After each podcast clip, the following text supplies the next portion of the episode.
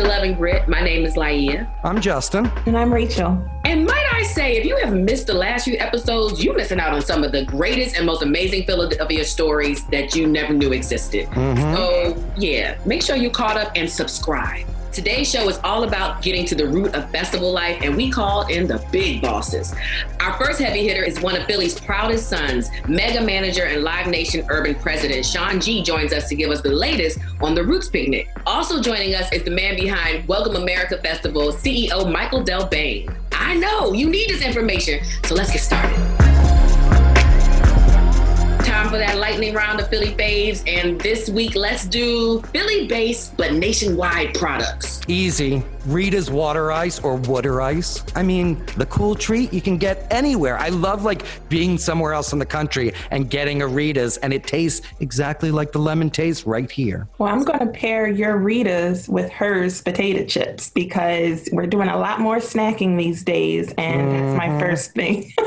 to grab. So I'll go with Herr's. Well, I will match your Herr's with Philly's own rap snacks because I always get excited anytime I'm in another city and I see a bag of those chips. And of course, he always partners up with like some of the best hip hop artists. So rap snacks. All right.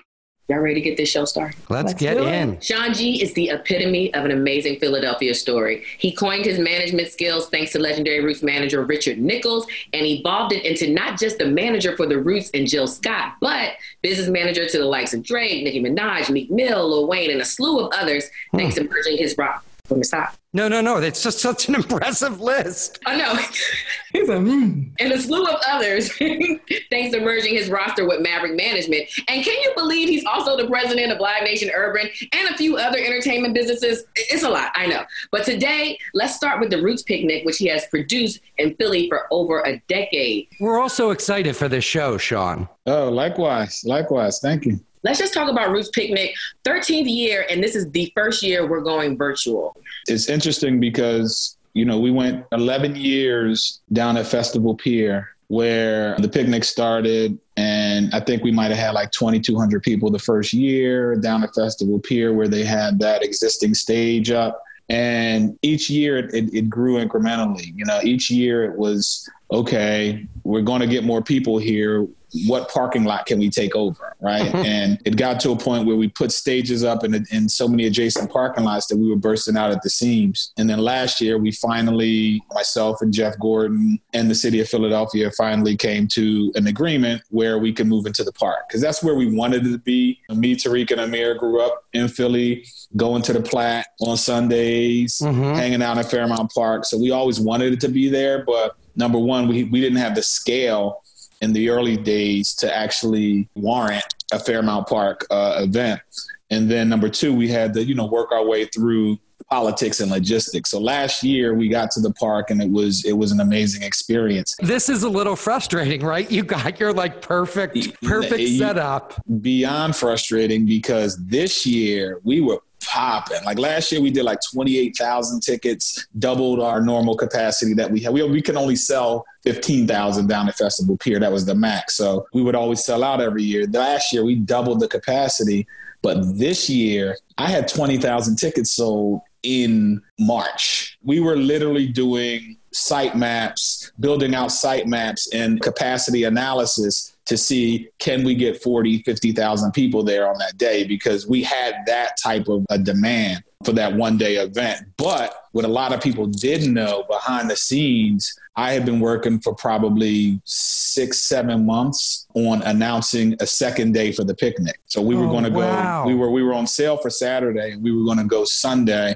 And the headliner for that second day was a lady by the name of Michelle Obama. Oh my gosh. Oh my so, goodness. So we had a deal already locked and we were putting the creative together and talking about the announced plan. So that first week post COVID, when we all were depressed, I was super depressed. How long did it take you to even get the clearance and approval for Michelle Obama to participate? Um, we started talking, I believe, in like November. You know, I had this, you know, kernel of an idea. We've always had a good relationship relationship with the Obama team. The Roots campaigned pretty aggressively for Barack Obama. And then our position in the Tonight Show, the Obamas both have come up to the show frequently over the eight years they were in office and slow jamming the news with both of them and skits. And then, yeah, I mean, in the last, I'd say, three months of their residency in the White House, we performed at one event, which was the BET uh, Love and Happiness event. And that was like the best night of my life. But then the second, the last party, I was blessed to be able to produce that event for them and Questlove was the DJ for the after party. So, you know, the relationship was there and we reached out and it was a uh, okay, let me see, let me see. And then they came back and said there was interest. So, you know, was we it built always you know, the voter registration piece that was going to be Yeah, yeah, yeah. It was always it was always part it was in partnership with when we all vote. While COVID made this change, do you see an upside now because more people will be exposed to this virtually? I know you're disappointed that the actual picnic isn't happening, but the fact that more people have access yeah. to this with what's going on with Black Lives Matter right now, do you think in some ways it plays to your advantage? I mean, yes, definitely. I want to expand the brand. We want to expand the brand. This is going to give opportunity for people who have never been to the picnic just because of their pure location situation that, you know, they'll be able to experience a small little bit of the picnic. But for us, What's more important is we're using our platform to sort of engage, inform, educate young voters about the importance of using their voice and using their vote. Like that's the that's the parallel. That's the why of it all. You've always been an entrepreneur, an innovator, and finding ways to truly make no, of course, tr- finding ways to truly make an impact on the culture. So for you, is it that you typically map out, hey, these are my goals, this is the bucket list, this is how I can make a difference? Or do you see, you know, the, here's where gaps exist. Let me see how I can make sure I fill those voids. Like, what's your approach? I've always been goal driven, but you also have to be reactive too, right? So while you're going and building and when you're trying to figure out how to reach your goals, the goals that you set for yourself, you got to pay attention to what's going on in the marketplace because you got to be reactive while you're being proactive, if that makes sense. So, you know, I've been blessed to just work with some super creative people. I came into the game, I was a banker. Yeah, can you give us your Philly backstory? Uh, Philly born and raised, you know, Central High graduate. I was like a lot of young kids during that period in time. I played basketball. I had a basketball dream. I got a basketball scholarship to Millersville University. Went up to Millersville. My basketball dream ended quickly. I got hurt and I had my first son. So I was a 19 year old father. That really made me shape up and, and focus on life. After graduating from Millersville, I moved to DC. I got my MBA in finance and investments from George Washington University. This was the mid 90s. So it was, you know, when you were in business school, it was you had two paths. You were either going to the banking world and Wall Street or you're going to be a consultant or you were a failure. You was a waste of time. I chose the, the first path. I, I took a job at Citibank, private bank. I was a private banker in New York. I had an office in Zurich, Switzerland. I was spending. Jesus two weeks out of each month in Europe and two weeks in my New York office. Wow. Um, I was living a dream, right? But what I quickly realized, I wasn't living my dream. I was living mm-hmm. someone else's dream. You know, I had my son who was back in Philadelphia that those two weeks when I was in Europe, I hated it. You know, when I started really getting into, you know, building my book of business with the bank, I really didn't love what I was doing. All the yeah. while, this is the 90s. So all the while, you have a cousin named Tariq who's rising absolutely. his group called The Roots. No, absolutely. You know, I was the cousin that, you know, used to always come to the shows and get the backstage pass and eat up all their food and drink up all their liquor. and, and, but then I, I would leave early before the after party because I had to work or I had school the next day, right? So fast forward to my time at the bank, I received a call from my brother, my partner, my mentor, Richard Nichols. He was mixing a record from the Jazzyfatnastees in New York at Sony Studios, which was like 10 blocks from my office. And he was like, yeah, can you come by the studio after work? I was like, yeah, sure. Came by, I'll never forget. I walked in the studio. You know, if anyone knows Rich, he was the ultimate fifth Beatle when it comes to the roots. you know, he was the sort of creative center of not only the roots, but of Philadelphia's music scene, of the quote unquote neo soul scene globally, you know, it all sort of emanated from this man. And he just was like, yo, I need you to come on. I need you to work with me. And I was like, I got a job, dog. Like, you know, I mean, I work down the street. he was like, I don't care, just figure it out. So I sort of stepped in without a real role, you know, but my role was to do the business side of management while that freed up Richard to focus on all of the creative and, and, and visionary aspects. So I literally was working at the bank 12 hours a day. I'd be in the office. And I remember a time where it was like nine o'clock at night. And I looked up and I was like, I've been doing roots work all day. I got to focus on my bank work. And that's when I realized it was like I found my passion. And a couple months later, I said a prayer. I talked to my mom. I said, I know what I want to do. And again, at this time, I'm 24, 25. That's a huge leap. I just off yeah, of a very comfortable faith. cliff. Yeah, I jumped out on faith. You know, I took a huge pay cut. You know, I mean? like like a significant pay cut. But um, you know, at the end of the day, it was uh, I'm 21 years later, 22 years and, later. We're here. And so to like, it's interesting because like to fast forward because you have chapters in your life. Like you fast forward, you you first started the business manager to the roots, then you kind of became the co-manager, then you, of course the Jill Scott, then of course your business management management grew. I'm sorry, I'm telling your own story, but tell me if I'm wrong. Then your business management grew, and all of a sudden there's like there's Lil Wayne, there's yeah. Minaj. It's interesting. It's a study in in relationships, right? Because I came on with the Roots. I didn't really have a role. I just did a little bit of everything, but I looked up in in one of those music 101 books and I was like, "Oh, I handle the money. I'm a business manager." Right? But I also handled the touring. I also handled all of the business associated with the label. So I was more I was a manager, but I didn't have a title cuz Rich was the manager. So I was like, "I'm to call myself a business manager." My second client was a young lady by the name of Jill Scott from Philadelphia. I knew Jill. She went to Girls High, I went to Central, so we went back to high school days. But at the time when she started her career, her husband was managing her, and they were both green in the industry. They knew I worked with the Roots. They came in and was like, "Yo, can y'all? Can you just help me out?" What was my role? Okay, I know money, I know touring, I got some relationships. Cool, I'm gonna help you out. Her husband was the manager, so I didn't really have a title, right? Me and Jill called ourselves and still call ourselves to this day business partners. But then it was my third client that Laia referred to that really set my trajectory from an overall business perspective. I got a call from a young lady, a lady in LA who said, you know, hey, my son just recorded a record. He's a producer. He knows nothing about touring. His manager and, and, and, his business manager, they know nothing about touring. And I heard that the Roots have the most organized, well run touring business in the game. Can you come out? I want to interview. They interviewed like three or four people and they hired me on the spot. And the lady was Donda West and her son was obviously Kanye West. It was interesting because with the Roots and Jill, I didn't have a defined role, but I had, you know, I was like, all right, I'm handling the money, I'm handling the touring, so I can call myself this. With Kanye, he had a business manager, he had a manager, he had a lawyer, he had all of this sort of the traditional roles that an artist should have. I just came in just like, what's up? You know what I mean? I was a touring consultant. you know, I worked with everybody on the team and I really helped. Yay. We started the first tour I did was um the School Spirit Tour, which was a college tour associated with College Dropout. And I worked with him all the way up through um, the last tour I did with him was um, Watch the Throne. So we went from clubs and colleges on up through arenas and stadiums. But I say it's a it's a lesson in relationships because when I walked in that room that first time, that first meeting, you know, he had a management team and here's his mother walking me in. Here's this guy that's going to join our team. And at the time, I was managing the roots, you know, so they're looking wow. like, what's up with that? But we quickly bonded. His manager was a guy named Gee Roberson and Al Branch. We quickly realized like one plus one equaled four. You know, I was able to come in and build touring. That's something they didn't have to think about. So they were able to build marketing and records and the legacy that is Kanye West. They were able to focus on that you know, they're my partners to this day. That led to Lil Wayne, to J. Cole, that led to to Drake and, So touring's your life. Um touring is my passion.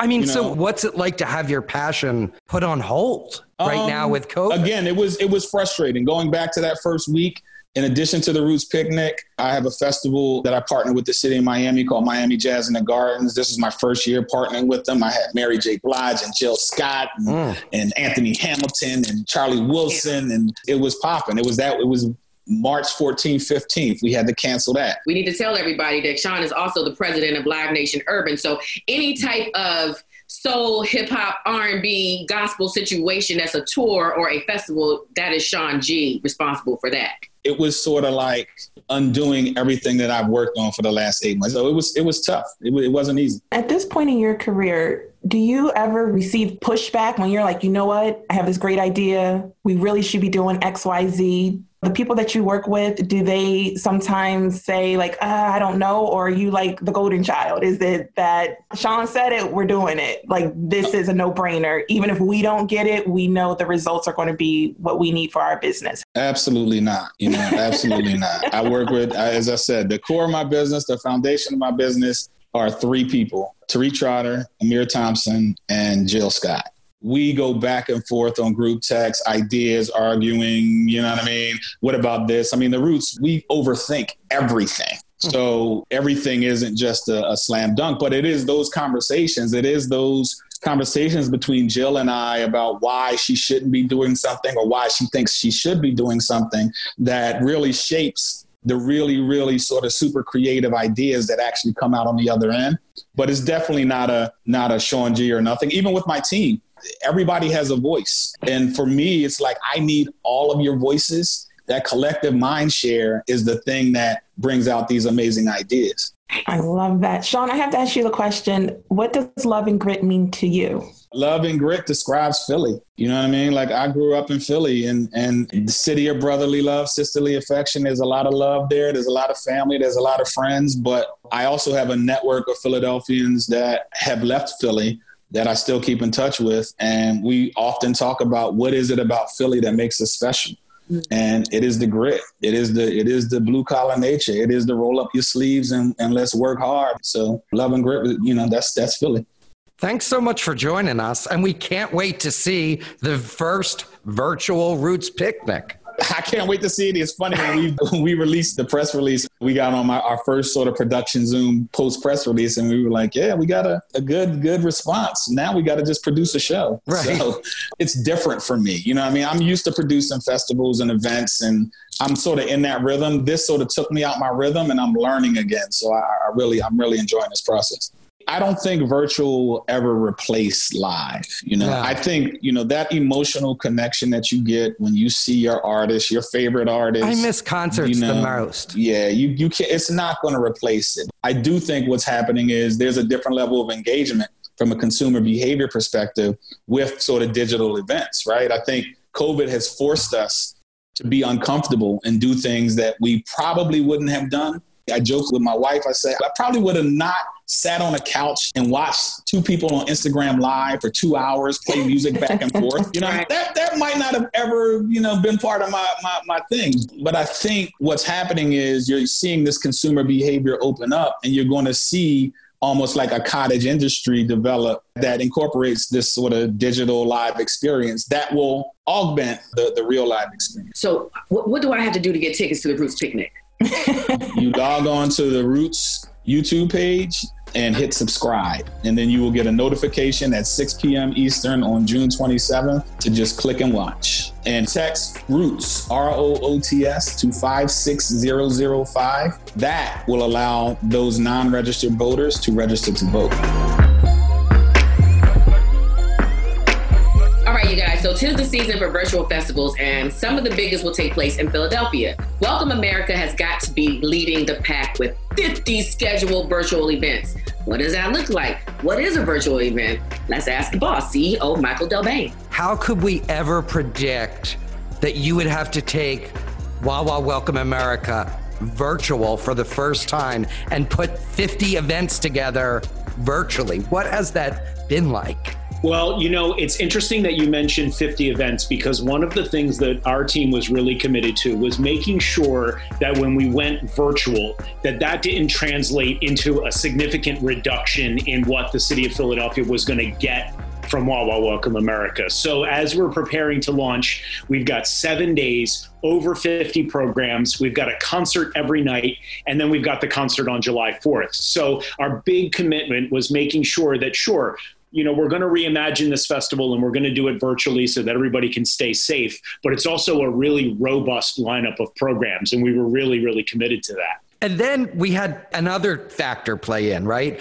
Black Lives Matter. This has really change the way people look at the Declaration of Independence and how this country was founded. And, you know, we celebrate Juneteenth, but July 4th is, you know, called Independence Day, but not Independence Day for everyone, which hold we. On, let me just have this moment. Hold on, hold on, hold on. Let me just have this moment of two white men that just about to talk about Juneteenth. This is so exciting. Sorry. sorry. Go ahead, Michael. So that had to make a huge impact too on your programming. It really did. And Welcome America has always been fiercely committed to creating space in our festival to allow diverse voices to come together and be part of the celebration. But to your point, the relationship between the city of Philadelphia and our nation and this holiday is a delicate one because it's not the same experience for all Americans. And I think that this year we wanted to redouble the effort to make sure that we created space for diverse voices to continue to be heard. But we also wanted to pause and acknowledge that ongoing struggle of a relationship between our city and this holiday and recommit ourselves in the years to come to do it differently, to do it better, and to make sure that we continue to understand that this is an ongoing conversation. The period is not on the sentence yet. And if every July 4th we stop and we think about how we can make our nation better for all Americans and for every voice to be heard, then we're doing our jobs. And that's what we've committed ourselves to this year. And just in case anybody who's tuning in right now doesn't understand what Michael's saying in that way of understanding and taking a moment, you should know that 1776 people were still enslaved for almost another 100 years. Juneteenth June 19th is actually the day that Black folks celebrate real independence because 1865 was the year that Black folks were really free from that one lone town in Texas. But that's great that y'all are considering that, Michael. Absolutely. And we want to, you know, we want to use the reach and the voice of Welcome America to shed light and share education and bring more awareness around Juneteenth. And so in the coming years, we are an incredibly established festival. We've been around for 28 years. We've got a great following it's incumbent upon us to use that reach and to use that voice to educate people about July 4th, 1776, but also about Juneteenth and about other holidays that are important to, again, including all Americans in celebration.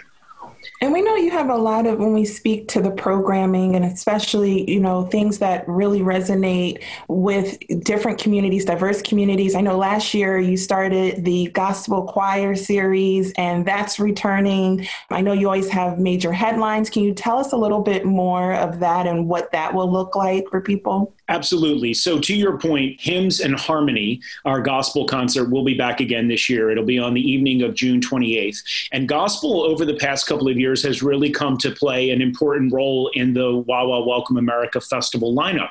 And we wanted to make sure that we preserved that event, not only because it's immensely popular and, and a heck of a lot of fun, but also because it is an opportunity for, again, those diverse voices to be heard and to be part of our celebration. At the same time, we are creating a bunch of opportunities this year to put together stages that are going to feature local artists, multicultural, multi generational, diverse local artists. So on July 4th, for example, in the afternoon, the day is going to really kick off with the Pennsylvania Lottery Groove Stage, which is a stage that is going to highlight local artists performing you know socially distanced from the from the safety of their homes but it's going to be a platform to allow small artists smaller local artists who probably wouldn't have an opportunity to be part of the July 4th concert on the parkway to have a platform to perform. And then following that, immediately before our main event on July 4th, will be the Chill Moody music stage, the Chill Moody music experience.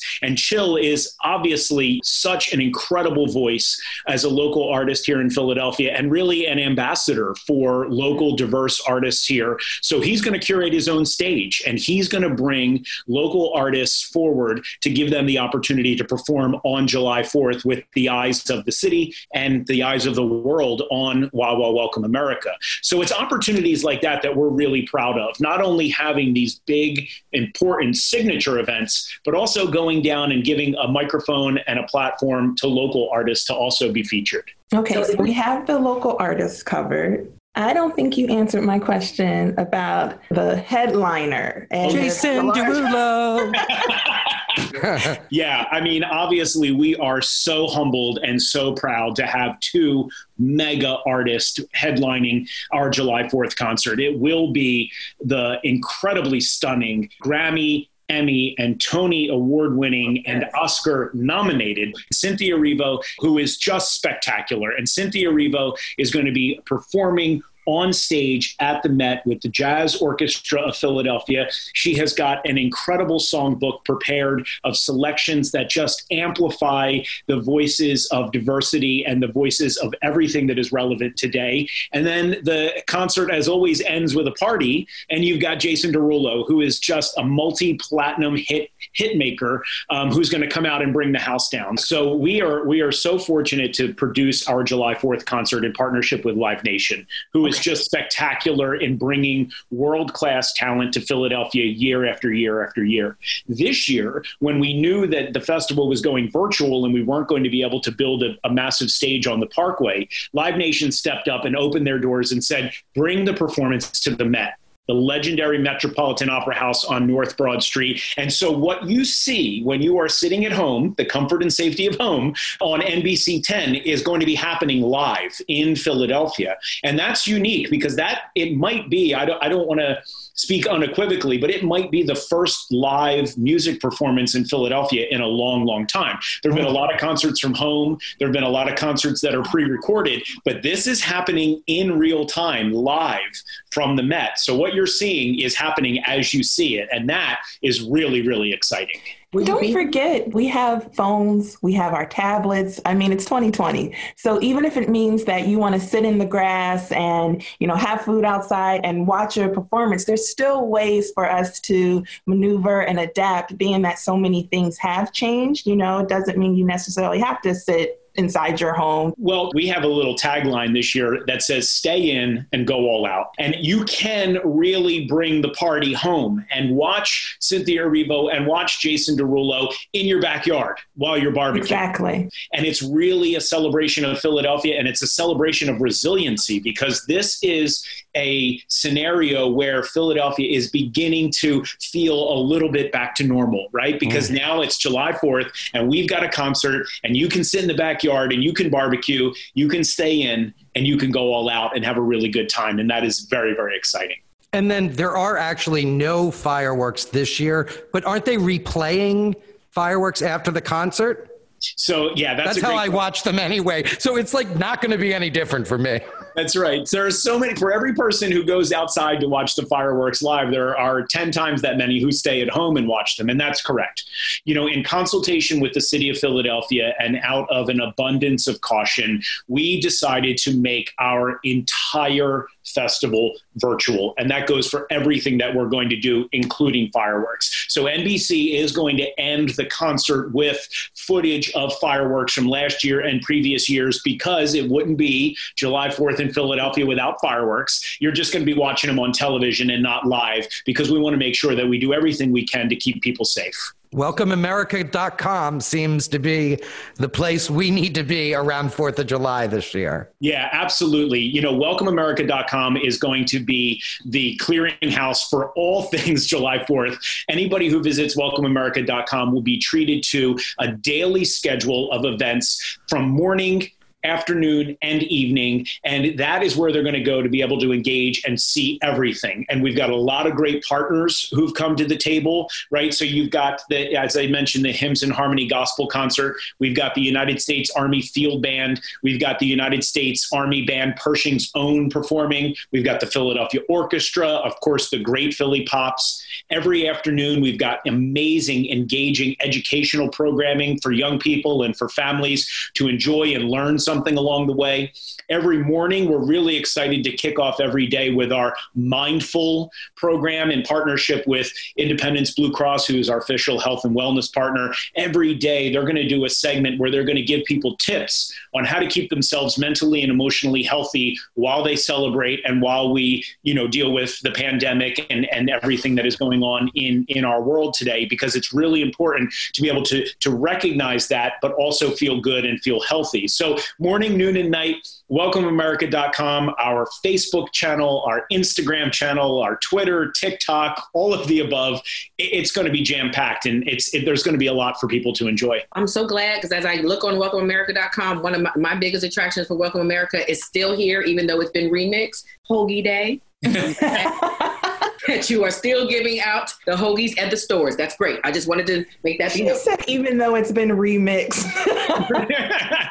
Michael, you take that to the team the next time. We're just remixing. That's right. Hoagie Day V2. You know, I appreciate you bringing up Hoagie Day because that was one of the things where we said, look, we're not going to change this festival. We're going to reimagine this festival so that we can keep as many of the tried and true programs that people have come to know and love over the past 28 years. We're just going to deliver them differently. And Wawa Hoagie Day is no exception. We're obviously not going to be out on Independence Mall giving away 45,000 free shorty hoagies. We'll be back next year. Uh, but this year, what's actually happening is all 900 stores across the entire Wawa footprint in six different states are oh. all going to participate in a hoagie build. And what they're going to do is take those hoagies that they build in those stores and deliver them locally to hospitals, nursing homes, first responder stations as a way to say thank you to the people who have stepped up to give back to the community. So again, it's it's a it's a hoagie build across the entire Wawa footprint and that is a perfect example of how you take something that Philadelphians have come to know and love and you reimagine it, you expand it, and you make it even better.